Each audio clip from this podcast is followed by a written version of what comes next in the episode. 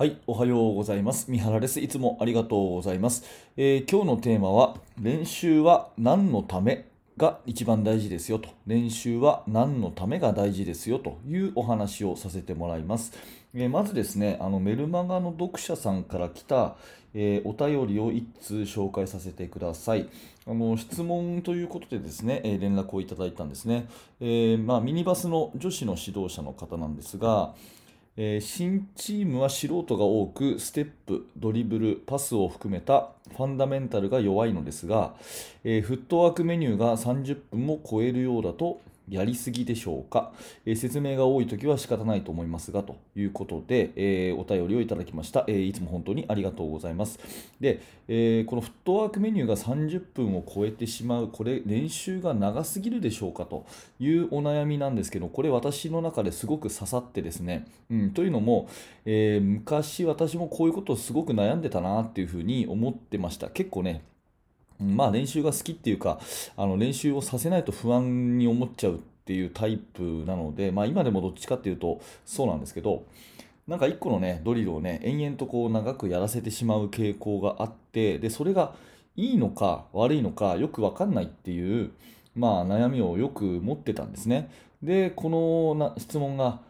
あまあ、な懐かしいなっていうのとちょっと違いますけど、うん、やっぱりこういうことって皆さん悩むんだなっていうふうに、えー思ってですね、えー回答をさせていただきました。で、私がした回答としてはですね、えーまあ、その練習の重要性を理解していれば、まあ30分だろうが、60分だろうが、いいんじゃないですかねって。大事なのは、やっぱり何のために練習するかっていうのを落とし込むことじゃないですかねっていうような、そんな、えーお話を、えー返信をしたんですね。はい。で、まあ、やっぱり練習ってただこうやりがちなんですけども、例えば、うん、強いチームがこういう練習をやってるから、まあ、それを真似しようとかね、えーそれから、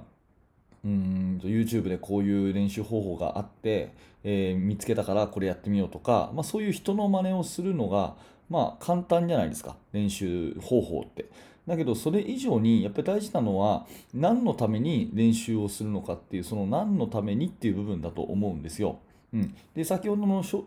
例で言うとフットワークドリルが30分かかってしまってこれは長くやりすぎでしょうかっていうことなんですけどもその30分という時間ではなしに何のためにっていうことが分かっていて例えばフットワークがしっかりできると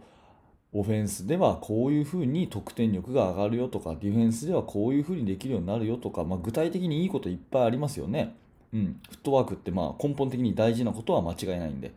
そういうことを指導者がまずきちっとした答えがを自分なりに作っていてでそれを選手に納得をさせてああなるほど。じゃあやってみようっていうふうになってる状態であれば30分だろうが60分だろうが丁寧に丁寧にやっていっていいと思います。で逆にね、うん、あのその辺が分かってないでとりあえずやっとけっていう感じだと頭の中にハテナマークがありながらやってる状態だとたとえ10分だろうが5分だろうがそれは無駄な時間になるというふうに思うんですね、うん、だから練習がまあ1個の練習にかける時間が長くてもちゃんとその選手がそして指導者が理解して共通認識の中でやってるんだったら、まあ、時間はある意味長くていいかなというふうに思います。あもちろんあの、えー休憩っていうかその水をちゃんと飲ませるとかねそういうことは別ですよ。それはもちろんなんですけどもその練習に費やす、えー投資する時間として長くてもいいと思うんですね1個のことに。うん